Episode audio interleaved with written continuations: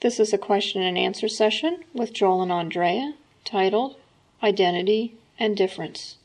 Recorded February 27th, 2000, at the Center for Sacred Sciences in Eugene, Oregon. So, uh, it's just an open forum. Anybody has any question about anything? If we have something to say about it, we'll, we'll address it. If not, we'll tell you we don't know. If you have a question, if you'd like one of us specifically to address it, please say who you're addressing the question to. If you don't care, we'll let Andrea go first. if she doesn't know, you'll do it. Eh? That, that's right. And then she can tell me you don't know what you're talking about. okay, right. this is for Andrea. Um, the other night, I was contemplating the light of my awareness as it is associated with this whole body sense field. And I was feeling the light of my awareness. And my mind started to think about how can someone else in another body be experiencing this light of awareness someplace other than here? And my mind got very boggled and confused, and I had to stop because I couldn't go anywhere with that, which made me think it was something important. So, um, my question is what is the difference between you and me? I'm glad that Happy was addressed. to you.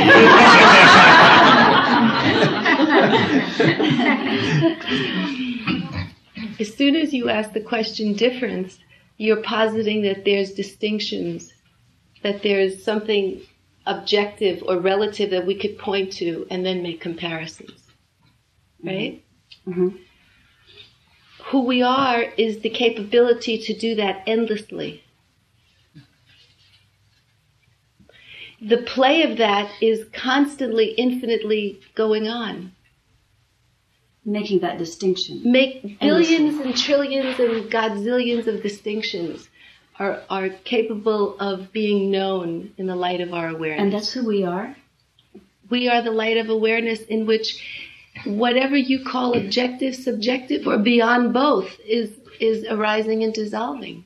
So how could, how could you and I posit which of those bazillions and trillions of infinite possibilities of arisings is more or less you or me. Where are we going to begin the line and where are we going to end the line? Mm-hmm. Yeah. See, my experience is that I'm here in this body and that there's this light of awareness that's coming into this body. But as soon as you say that, my experience is that I'm here in this body, I have to say, is that your experience or is that your thought? I think that's my experience. Yes. and so the level of practice, the only level of practice that we could enter in terms of direct experience is to, for the time being, get so close in our awareness and our being that every time a thought arises in awareness, we know that it's a thought. Mm-hmm for the time being, we'll call it, make a distinction between thought and awareness. Thoughts arising in awareness. As soon as a thought arises in awareness, that becomes the filter whereby we're having an experience. Mm-hmm. If we then forget that, then we've assumed something and forgotten the assumption and dwell in a created fantasy world. No matter how exquisitely subtle it might be. So, what is the difference between you and me? the words you and me? what is the real difference between you and me? Absolutely nothing. Absolutely nothing. And yet, because there's no difference between you and me, all difference and similarity can arise and dissolve infinitely anything our minds can possibly conceive of. And your conditioning and my conditioning may be very different. And in this play of, I mean, here we're both born on the same birthday, mm-hmm. not in the same year. But I'm not the oldest person here. There's somebody older than me. this body. Um, oh yes, so that because of this nothing nothing but infinite luminous capacity to know everything, how else can I possibly know myself but except by the difference between you and me? Meaning that how I experience you and how you experience me is we recognize our similarities in terms of our conditioning, our sensibilities, that we can share particular thoughts and experiences. And then the place where we do not recognize that becomes an area of potential discovery or reestablishment of um, I'm going to teach you something, you're going to teach me something. I want to learn something from you. I mean, it just goes on and on. I could go on for the next 20 years giving you all my ideas mm-hmm. about what the game is about. And she will, too. but there's no difference between you and me. Okay, when I was contemplating this the other night, what I, I was coming up against was the impossibility of there being more than one consciousness, I think, is what I was sensing. That that was somehow impossible. Let me ask you, so why don't you trust this? Because I keep having this experience that I'm contained in this body, that I am this body that has a light shining in it. Then I'm going to ask you a question. This body is made up of all sorts of sensations, right? Mm-hmm. Correct? So why don't you press your finger and thumb together. That's a sensation, a bodily sensation, right? right? Now, is consciousness in that sensation or is that sensation in consciousness? Sensation in consciousness. Right. So, isn't your whole body in consciousness, not consciousness in the body? so, it's a idea you have that consciousness is in your body. Right. But if you go examine it empirically, you will never find any consciousness in the body, but you will find body arising in consciousness, arising and passing away in consciousness. So most of us think we are in our bodies. Mm-hmm. That's we the way think, we're taught. We think there are other people in bodies. Yes, we think there are other people in bodies too. But if you examine your own experience, you find a you never find any other consciousness. Uh, let's take a poll here. How many people have ever experienced more than one consciousness? Raise your hand. Oh, I gotta think about that. We think we do, though. That, well, wait a minute. Let's see what we, our actual experience is. See, it's a universal experience. There's only one consciousness. Nobody ever experienced any more than one consciousness. Yes, but we think we do. But this is what I think part of what Andrea was getting at. Mm-hmm. It's not that thoughts are wrong or that we shouldn't think this way or that way. That's the play. But if you want to get to the truth, go beyond thought, at least for a time, suspend thought, or just recognize that thought is just a thought. Okay, you think that way, so what? That thought arises and it goes away, and what's left? Whatever's left is who you are. Sensations arise and go away. Sounds arise and go away. All that stuff arises and goes away. But where does it come from and where does it go to? If you can find that, you have found who you are. Then that really, in a, in a nutshell, is what the practice of inquiry is really all about, no matter how you go about it. But just coming to discover what is always present, mm-hmm. what never arises, never passes away, never is born, never dies, always present in, quote, your experience. That is who you truly are. And to honor, in quote, your experience, whatever arises and dissolves, then if we live in the one tastedness of our true identity, being the capacity for anything to arise and dissolve, if we can equally allow the play of all experience, then absolutely everything arising and dissolving is a jewel or a perfection of expression of of your being, mm-hmm. which means if I don't have to say this thought is correct and this thought isn't, or I don't have to say this feeling is good, this feeling is bad. If I don't have to come to any conclusions because I accept the truth that awareness can simply abide in the free, open, spacious being, revealing everything that it is. And there doesn't have to be any conclusion, which means then you're free to have any experience. And awareness is not obstructed your attention is not obstructed. Your sense of self is not obstructed by any phenomena. So, How can we acknowledge the relative world and the absolute world? We can't deny that things are appearing. But as soon as we want to place conclusive identity or judgment upon what's appearing, then we are lost in the thought. Then we have taken that thought and then we're filtering our experience. So to honor the relative and the absolute, or to honor who we really are, it's to allow the play and display and not conclude anything about it.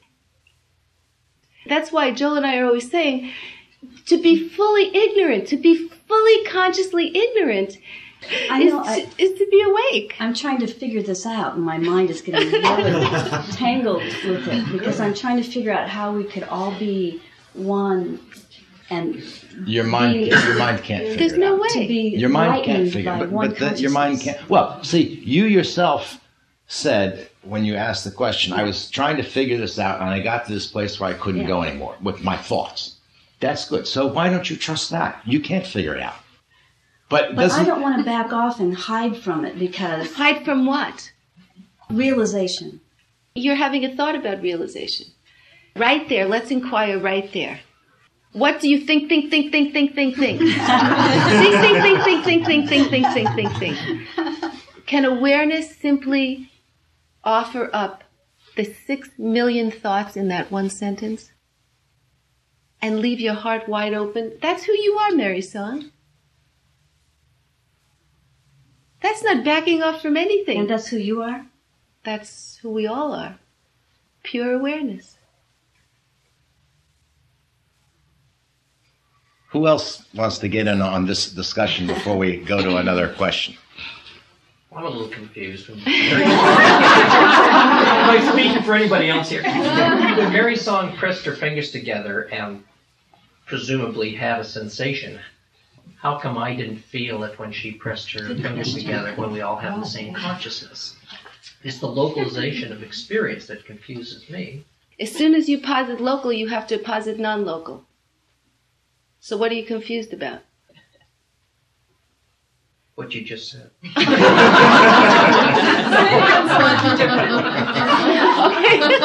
I know we're stuck in our minds. we have the idea of local points, p- p- perspectives in space, things to see, right? Correct. And then we have physical space that there are distinctions. We have that in our minds. We we can like remember. We have all these things that happen because we can posit perspective in space, right? um, yeah.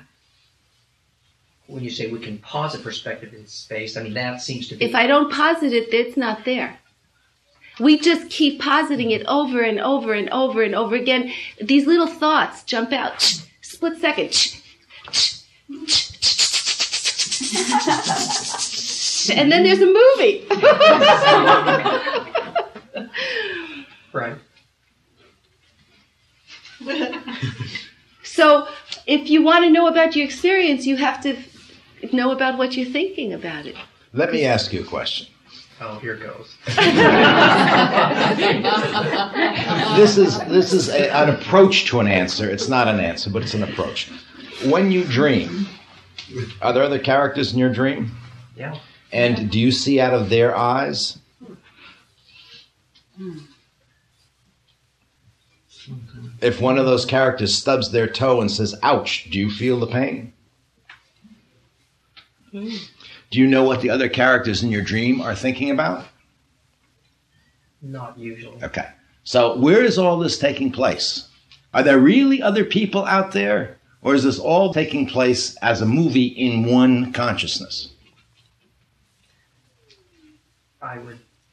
Okay. So that's a model for how you can start to understand this.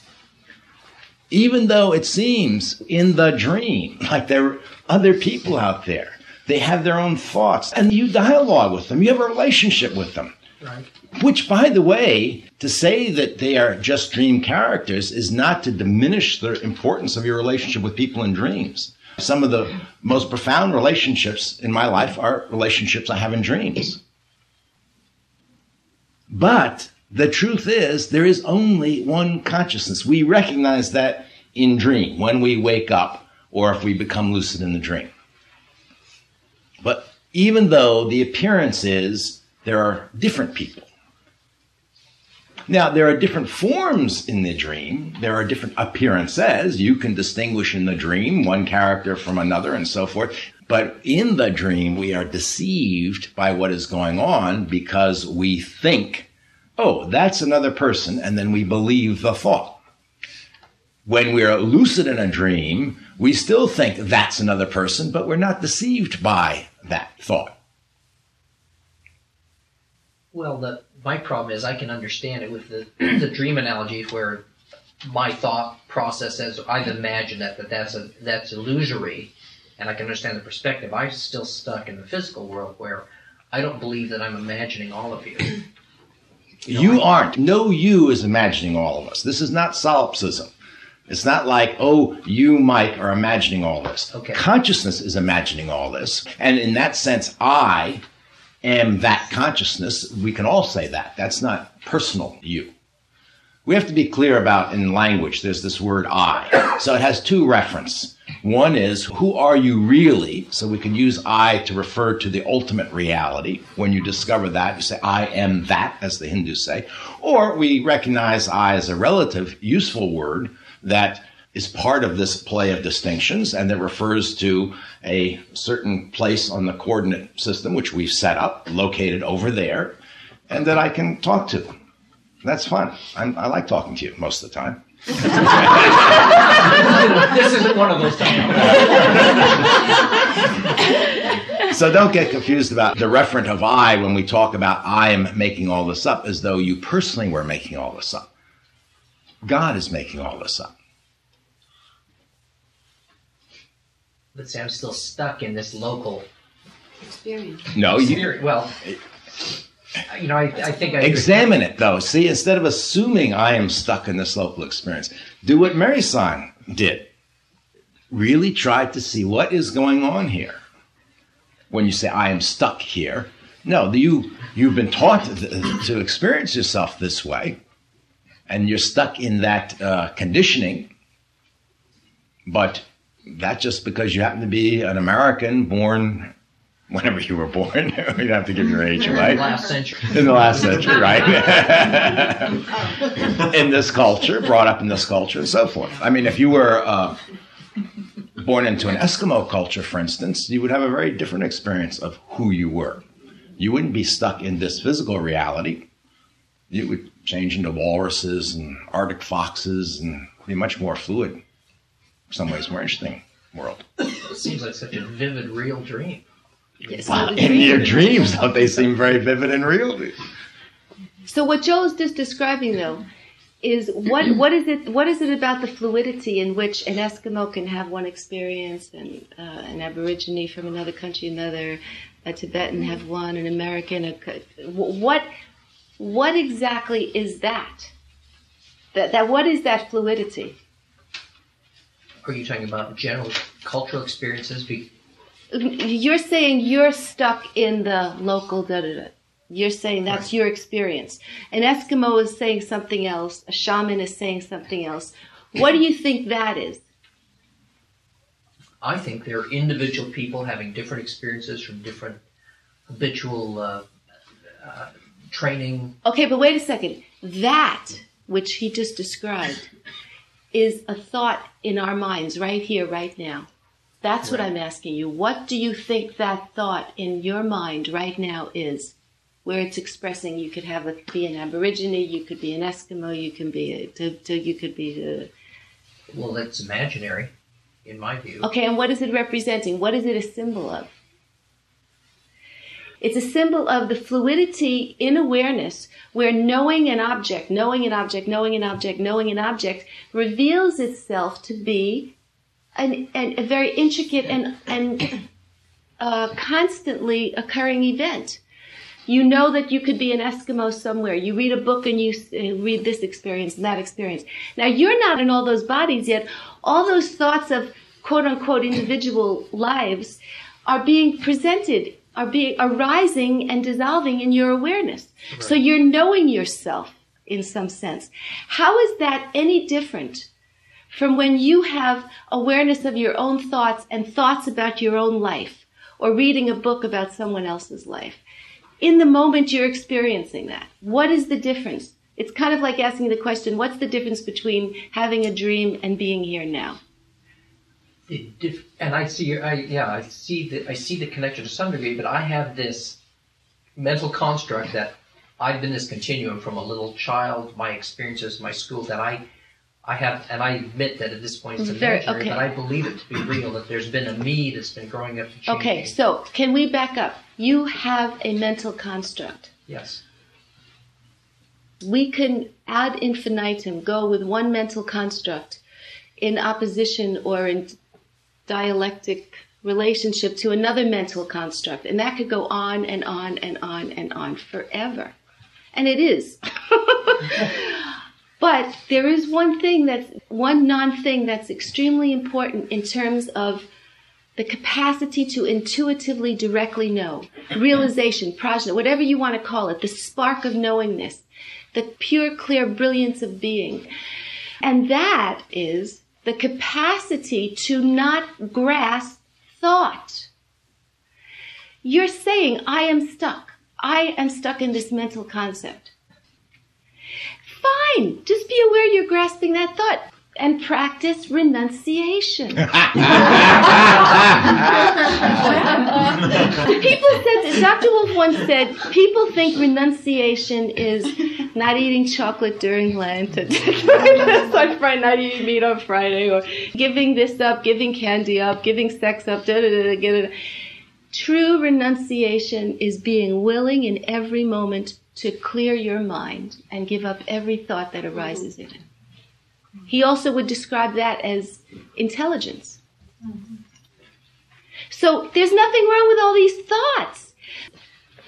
I love to think, but all thinking has to occur in a field of awareness that's so free, open, infinite, and spacious. Otherwise, all the thought happening in it isn't being understood. That's my position. Let me add one thing here about about this business of thought, because I think what Andrea is pointing to is you're saying I am stuck in this reality. What you're not recognizing is that that itself is just another thought, and it's neither truer nor falser than, Than any, any other, other thought thought. at the ultimate level. So let me give you an analogy. It's like walking around a gallery uh, that's hung with lots of paintings, and the paintings are all very different. And you walk around the gallery and you get fixated on one painting. You say, I believe this painting. And then you say, I'm stuck. I'm, I believe this painting. And the trick is to see that, yes, they're all different. Yes, they're all beautiful. Uh, Maybe you have preferences. You like this one better than the other one. But the bottom line is they're all paintings. All paintings. That's the realization that unsticks you. Oh, my thinking, I'm stuck here in this physical reality, is just another thought. And at that level, it's just as equivalent to thinking, I am a unicorn. We in a relative world think people are crazy if someone says, I am a unicorn in this culture. And they say, I'm stuck in this reality where I am a unicorn. We think they're uh, bizarre, bananas. We don't mind them thinking, oh, I imagine what would it be like to be a unicorn? That's fine. That lets us know that they know they're just imagining this, and it's fun. But when they insist that they truly are a unicorn, we get worried. and that's why we're worried about you.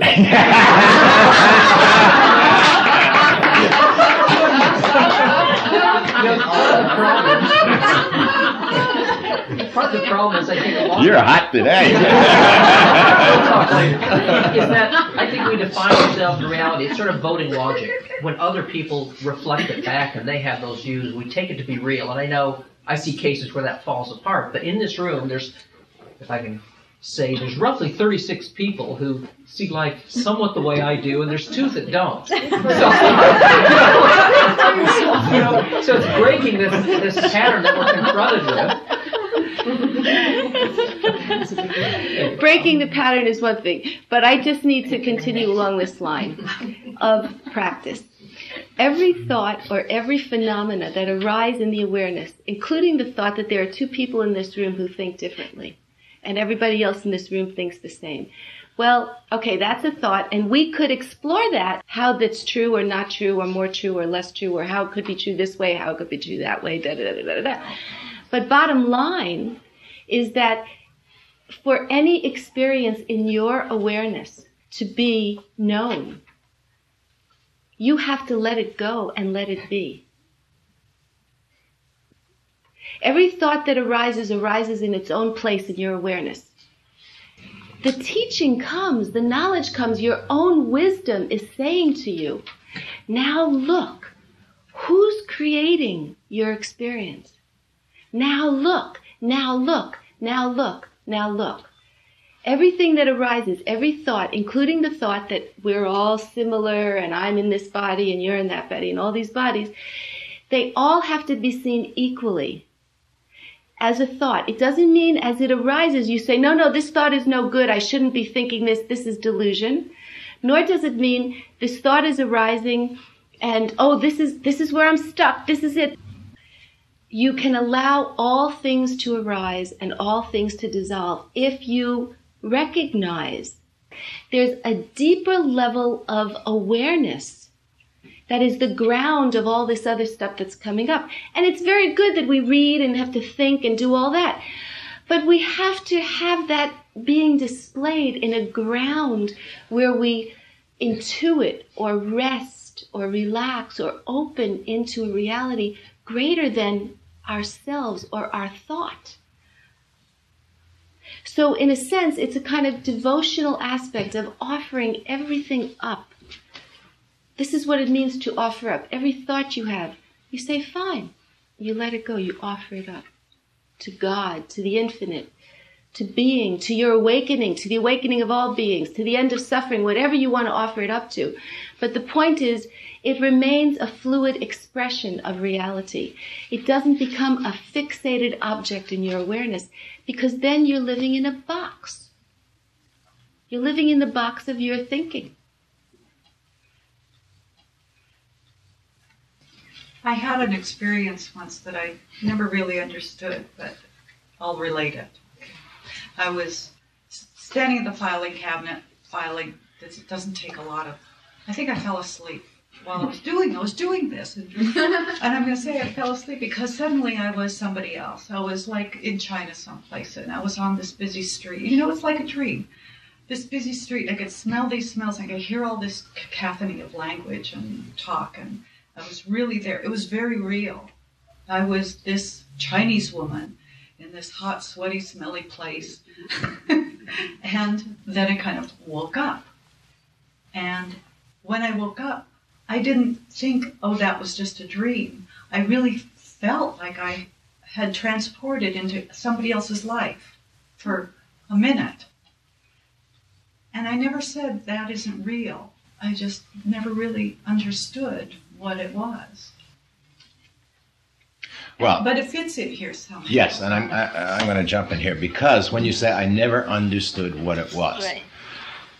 That we can take that in two ways. One, we can take that to mean I don't have a worldview in which I can fit that in, and this is what we were talking about two Sundays ago and last Sunday when we were talking about synchronicity and how we could understand these strange, odd occurrences that come under the, the title of paranormal sorts of experience. And I gave a way that we could understand it. Tom talked about ways that we could understand it. That meaning of understanding is intellectual understanding. That means how can I fit what happened to me into a consistent, logical picture of how the world works, into a paradigm or a worldview. We all need paradigms and worldviews. There's nothing wrong with that, and there's nothing wrong with uh, trying to understand it that way. That is not the ultimate understanding.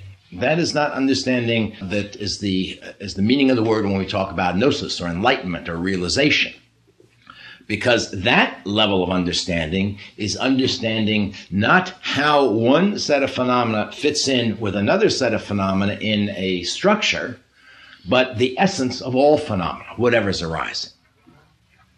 As the Buddhists say, the single taste of all phenomena. All phenomena has the same taste. Just the way when you walk into a gallery, there are different pictures, but they are all pictures. That's their single taste. They might be wildly different. They might be, you might have a gallery full of art that comes from all over the world. And art from different periods, medieval art, modern art, impressionist art, you know what I mean? So But they are all still just There's paintings. no difference then between me understanding me the way I am, that experience, or a dream that I wake up. From the ultimate point of view, that's true. They're all It's all the same. All the same. And as usual, the real question, uh, or let me put it this way the most immediate question to ask is really not how does this fit in to some bigger picture, though that's an interesting question. And a question that is worth working on if you know what you're doing. But the immediate question is what does this mean for me in my life now? So it might be a heart connection. It might mean you see what you're experiencing here in your in front of your filing cabinet. Maybe you're bored with your life and so forth, and suddenly we're going to show you a different life. You wouldn't be bored with, but you might not want to change places with. But do you see what I mean? I, I'm just. I don't know if that's true of you. Right, but you got to be careful not to ju- not to want to jump in and say what does this mean, and then jump to any conclusions about what it means. When you ask what does this mean, you have to allow yourself to just to let it reveal itself to you, not by jumping to a conclusion about what it means. Intuitively, thank you. That's what I'm talking about here. So here is the meaning is coming to you intuitively. And the spiritual meaning will always be a, a meaning of love and compassion in one way or another. That's what it's leading you to or revealing to you. And it doesn't have to be answered in a period of time. That's a condition. That's a mind placing a condition. And it doesn't have to be answered in words or thoughts. You might just know what it means. And that's enough. And you might think you don't know what it means, and you something has happened. Oh, this is so mysterious. A lot of times we think that we haven't received a teaching or a transmission of a deeper level of ourselves, like a part of ourselves talking to ourselves, and we say, "Oh, I just didn't get it." But that's just a thought. You see, all thoughts, "Oh, I got it. I understand it," or "I didn't get it," equally the same. They have no significance to what's actually happening. They're after the fact. Most of our thoughts that precipitate are after the fact of our diluted experience. I never asked it what it meant. I just left it in that magic place. That's wonderful. Sometimes the meaning is just the delight, expression of love and compassion. You know, uh, on my spiritual path, a lot of things were funny, and I really began to realize, quote, God has a sense of humor, and that was that was their purpose. You know what I mean? I think I wrote about this in my book. I once had a dream where I was going to be given a gift in three weeks or something. I've forgotten the, the time frame there. By then, I was taking my dreams very seriously. So I wrote down on the calendar the day, three weeks from the date I had the dream, and I was waiting for something to happen, and nothing happened. and that night I had a dream, and the, in the dream it says, When we say three weeks, we mean more or less, dummy. and a day or two later, I did something did, uh, significant happen. that was a message. I mean, it had a particular meaning, but it's also the delight in the way it happens is another meaning of meaning. On the other hand, there's a sense that I could, I, the I that I think I am, could just as easily have been that woman, and that it goes back and forth and it doesn't really matter. What difference would it make? That's my What difference does it make if you suddenly found yourself in a totally different environment and had no idea how you got there with different people and all that? It makes absolutely no difference except all you need to do is to find out how to orientate yourself, like what are the customs and manners of these people and all that. But aside from that, in terms of our actions, what difference does it make? You practice love and compassion. In dream environment, in visionary environment, if you're taken up to the God realms and, you know, so what? You're still going to practice love, compassion, and you're going to search for truth. And that's all. So the environment is secondary. And what's great about reading a good book? A good novel you can pick up and actually, people talk about good books. This is another way we objectify things.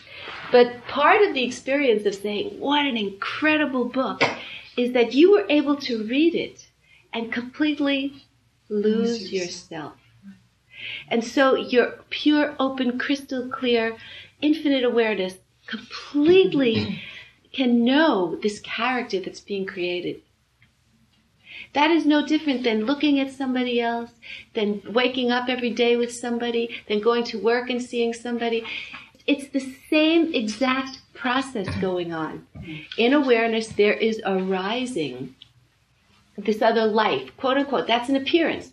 Okay, I don't have to grasp that thought. Yes, that's the way it's appearing. I know it's simply an appearance, like last night's dream. It's not that you're saying, oh, it's appearing, it's not there. Oh, yes, it's there, it exists because it's appearing. Those are two extremes. And we're like playing with being both and neither, and right through the middle of them. Yes, things are appearing, and I don't need to grasp them, nor do I need to push them away.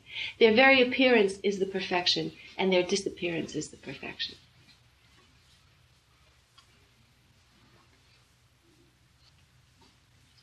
Yes. Um, I'm not sure if this is a valuable question, but it just keeps occurring to me, so I'll try it.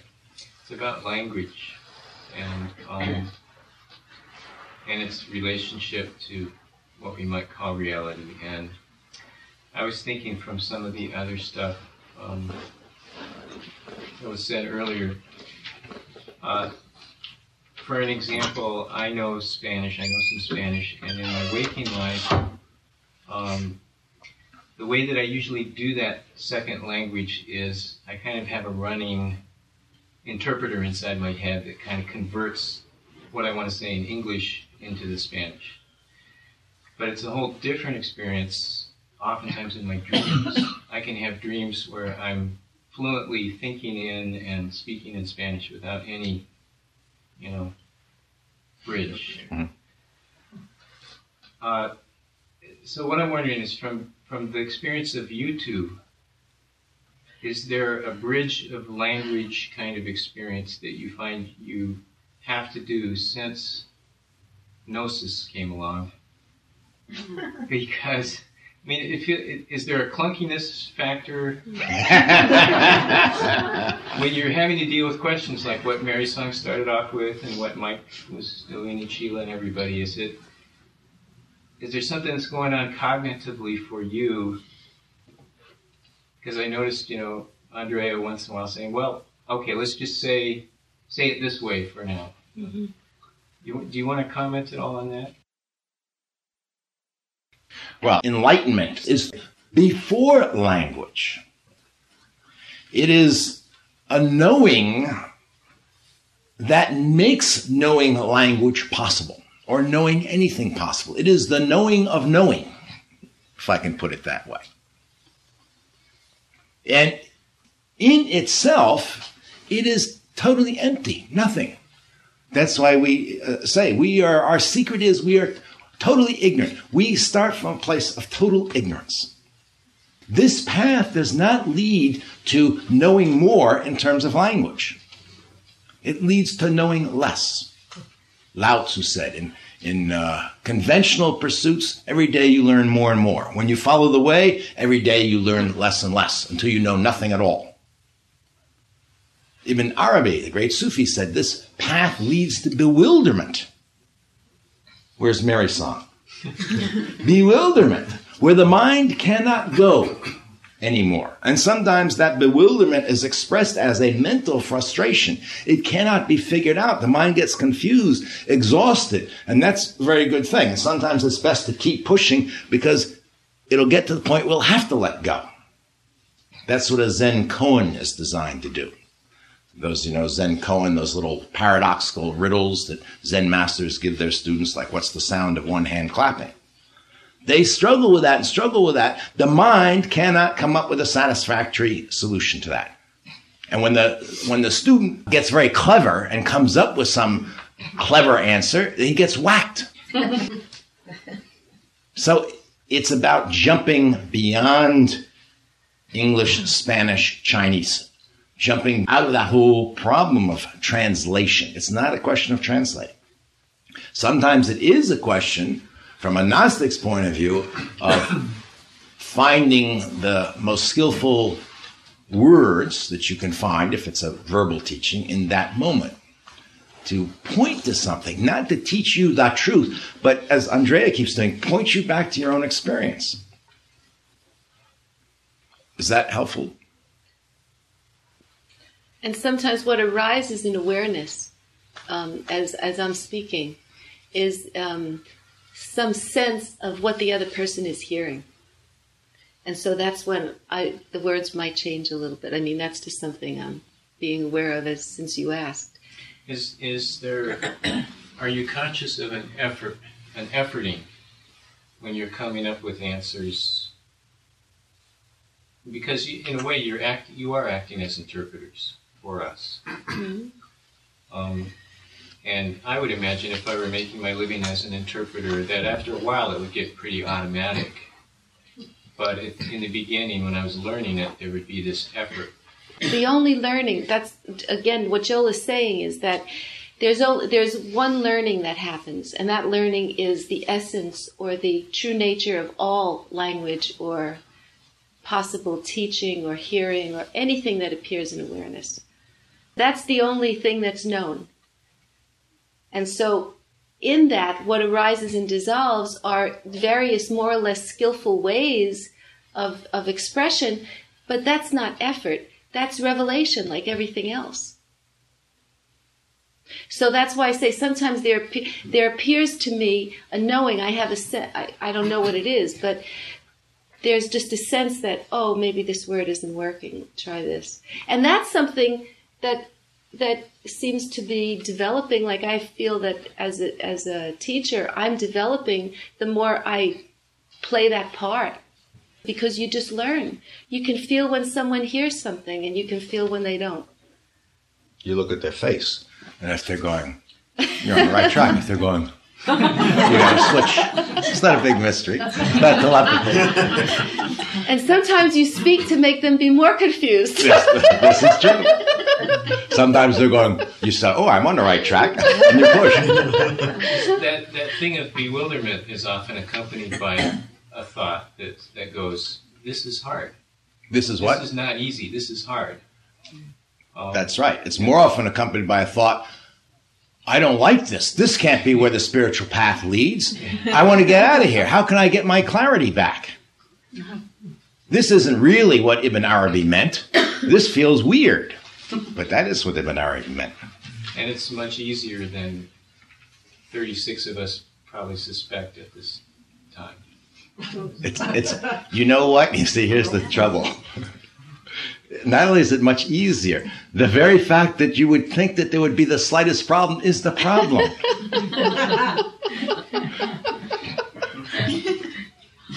It's so easy that it isn't e- that it isn't even to say easy is too much.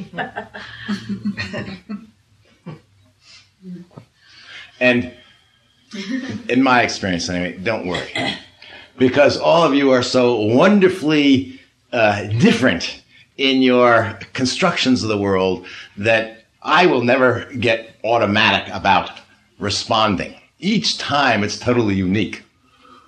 Now, sometimes I know someone better, and so there's a lot of water under the bridge. But there's never an exchange where it's just ho hum. Does he ever look cool?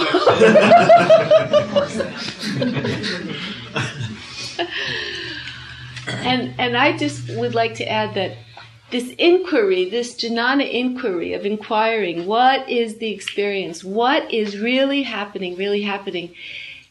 Like we're playing with a whole orchestra or a full repertoire. Devotion is a way of inquiry meditation or relaxation or opening, becoming aware of the body in consciousness, having the body be in consciousness and experience the open, changing aspect of that. Um, being aware with all your senses, all the ways we could be present, all support each other in terms of seeing reality. Dr. Wolf was 95 years old and he had he had a muscular body. He was outside, he was walking, he was experiencing. His body was in awareness. He didn't fixate on just thinking and drop the body out of awareness. Every moment, what was arising in awareness was embraced fully because nothing is compartmentalized. This is important, this isn't. There's the open, willing development of infinite ways of knowing.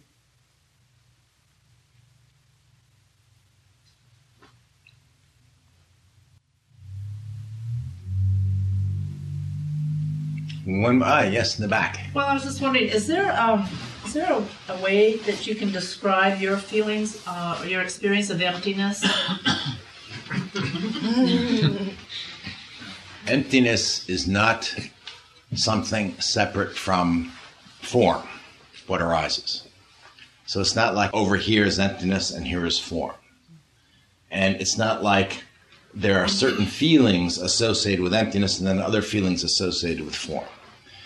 You see, again, we're running to the problem of language. Our language distinguishes emptiness from form. But in truth, there is no distinction. And every feeling is a manifestation or expression of emptiness.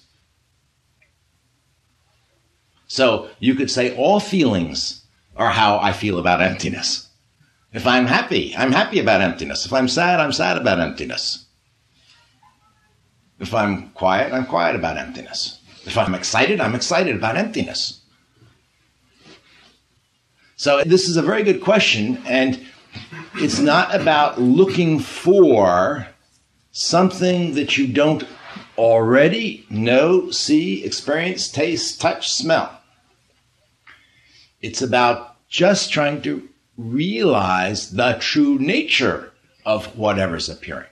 So it's like going back to that analogy of the gallery. You're walking around, you're seeing all these paintings. And this is true of many spiritual seekers. It certainly was true of me. Enlightenment or emptiness is thought of as, oh, another painting. So the, my problem is I can't see that painting called enlightenment. And you're going around looking, looking, and you're expecting, oh, I'm going to come across the painting called enlightenment. But that's not what happens. You go around and around doing that until finally you give up. You say, well, gee, you know, there's never going to be a painting called enlightenment. Ah, now you're very close.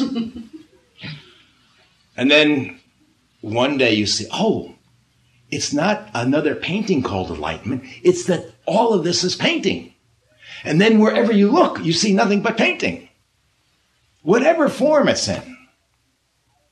Whether it's a, you know, a wild Picasso with uh, faces all, you know, blending into one another, or Jackson Pollock with just nothing but abstract paint smeared on the canvas, or some beautiful Rembrandt with those wonderful uh, tones, those dark tones and glinting metal, you know. But the delight is, oh, it's painting. And painting is a good image because it has that positive, ultimate good quality. So if you're looking at a Goya, and Goya painted horrendous scenes from warfare, from the uh, war in Spain with against the French, and people being executed and stuff like that. But he was a marvelous painter. You don't delight because you're seeing an execution, but you see this is a genius at work here. It's a Goya, do you know? Or it might be something like oh, those Picasso line drawings of the um, feasts and voluptuous women and centaurs, and they're drinking wine and stuff like that. A great painter could paint any subject matter and, and out a great painting. So don't look for the perfect picture in the gallery. You're finally going to get to the masterpiece. Start looking around and see if you can't see that everything is a divine self disclosure, if we want to use Sufi terms. Or Meister Eckhart, great Christian mystic, said, To the person who knows God, everything the tastes of God. God appears in whatever form is appearing. It's happening right now. You don't have to go anyplace. This is why Lao Tzu says you can know the whole world without taking one step beyond your doorstep. And when you know what a stone is, at the ultimate level, you know what a star is. You know what a tree is. You know what a human being is. You know what everything is. Not in the in the realm of thought, but that immediate, oh, this is God. This is God. This is God. Oh, this is God too. Oh my gosh, I've been in a, a gallery of the most fabulous art all my life, and I haven't been paying any attention because I've been looking for that one great painting. And then you relax. And it's an endless gallery. You keep walking through new rooms, and there are more fabulous paintings. And another room, more fabulous paintings. There's no end to it. Is that helpful? Yeah. And one of the ways that that can be a very fruitful experience is if you're happy to be there. There's that the sense of gratitude and trust that whatever is being revealed is exactly what you need in that moment. Can open can open your capacity to be present for it. Open your awareness of it. Increase, infinitely increase the everything about your awareness because you're allowing yourself an open reception or being with it. And gratitude is very devotional in the sense that you trust the divine or the expression of your infinite being that is giving you this moment and this moment and this moment. And I think that's why Thich Nhat Hanh is always reminding us to smile, which is simply a relaxation and appreciation for what's being revealed now, now, and now. That it's all a gift. And sometimes that helps us to open our hearts, to rest in that place of full acceptance. Because where there's full acceptance, there's full revelation.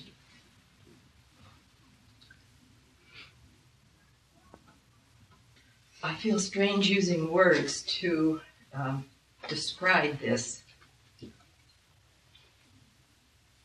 I came here in the just being here and the meditation and the breath brought me into such a state of just pure consciousness. And I listened to the words coming from myself over there and saying, I'm so pleased to be that bright. Mm-hmm. and I, I listened to the wisdom.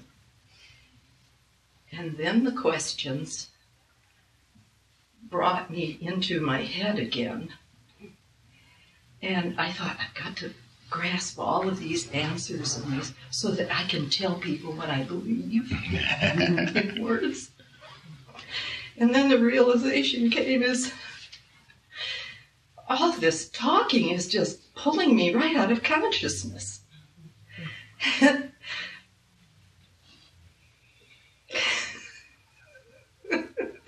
Pretty funny, isn't it?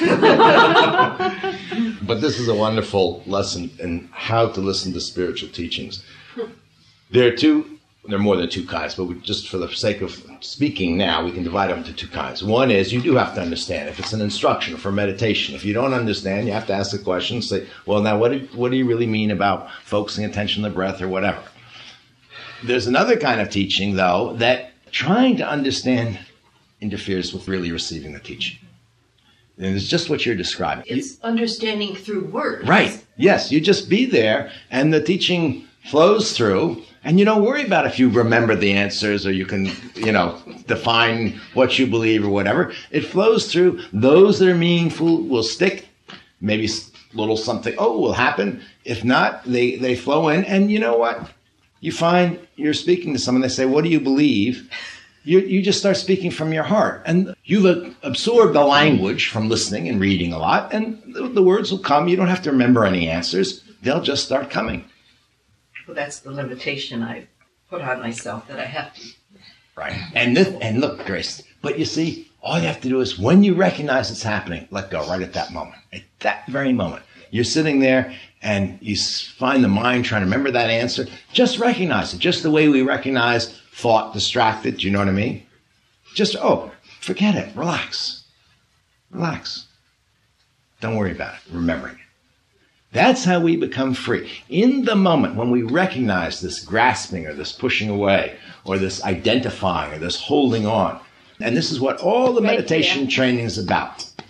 We learn to recognize in that particular moment. Oh, right there.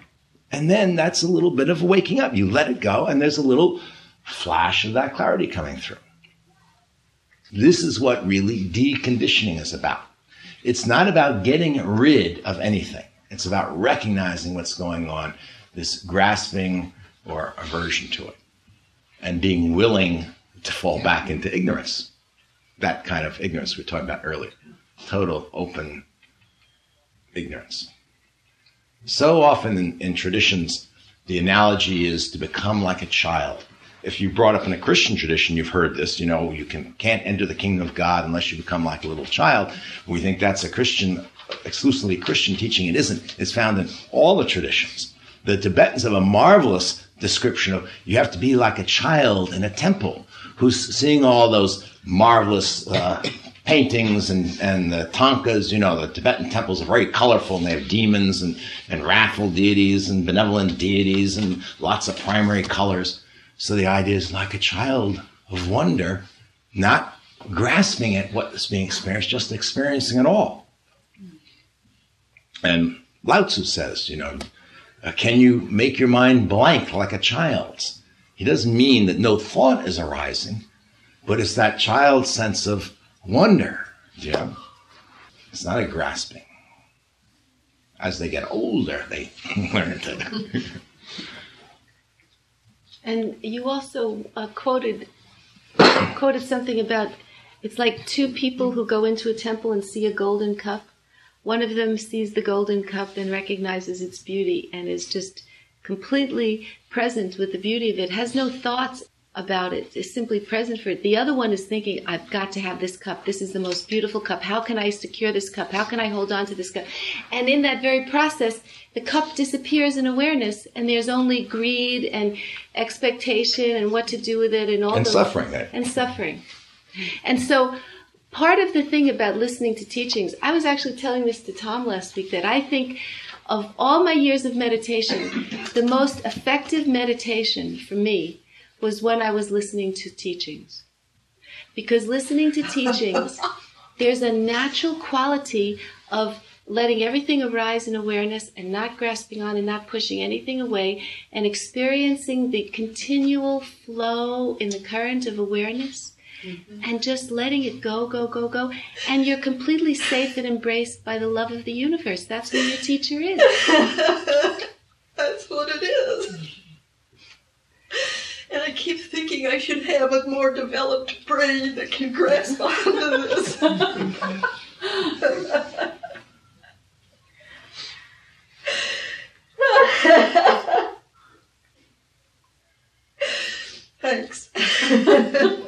You have to just become a dummy like the rest of us. Rumi said, Sell your cleverness and buy simplicity.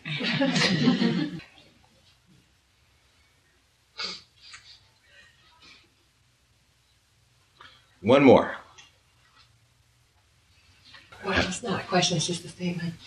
I don't get here this often, but when I do, it, I'm just so full of appreciation to be with people who do want to seek that simplicity because out in the world, you feel kind of weird being the empty, ignorant fool, simple,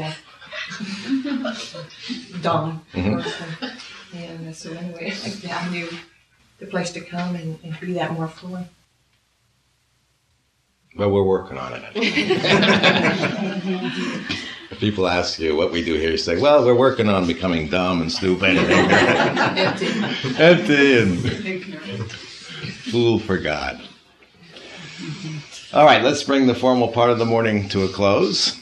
And you're welcome to stay and have some tea and share in some, I believe, birthday cake today and celebrate our twin birthdays. And everybody, please help yourself to these. I really would appreciate it if you read it. That's that's her birthday present to you. If you want to give her a birthday present, read Read it. it. W- w- without grasping. Without understanding, right? so until we see you again, peace to you all.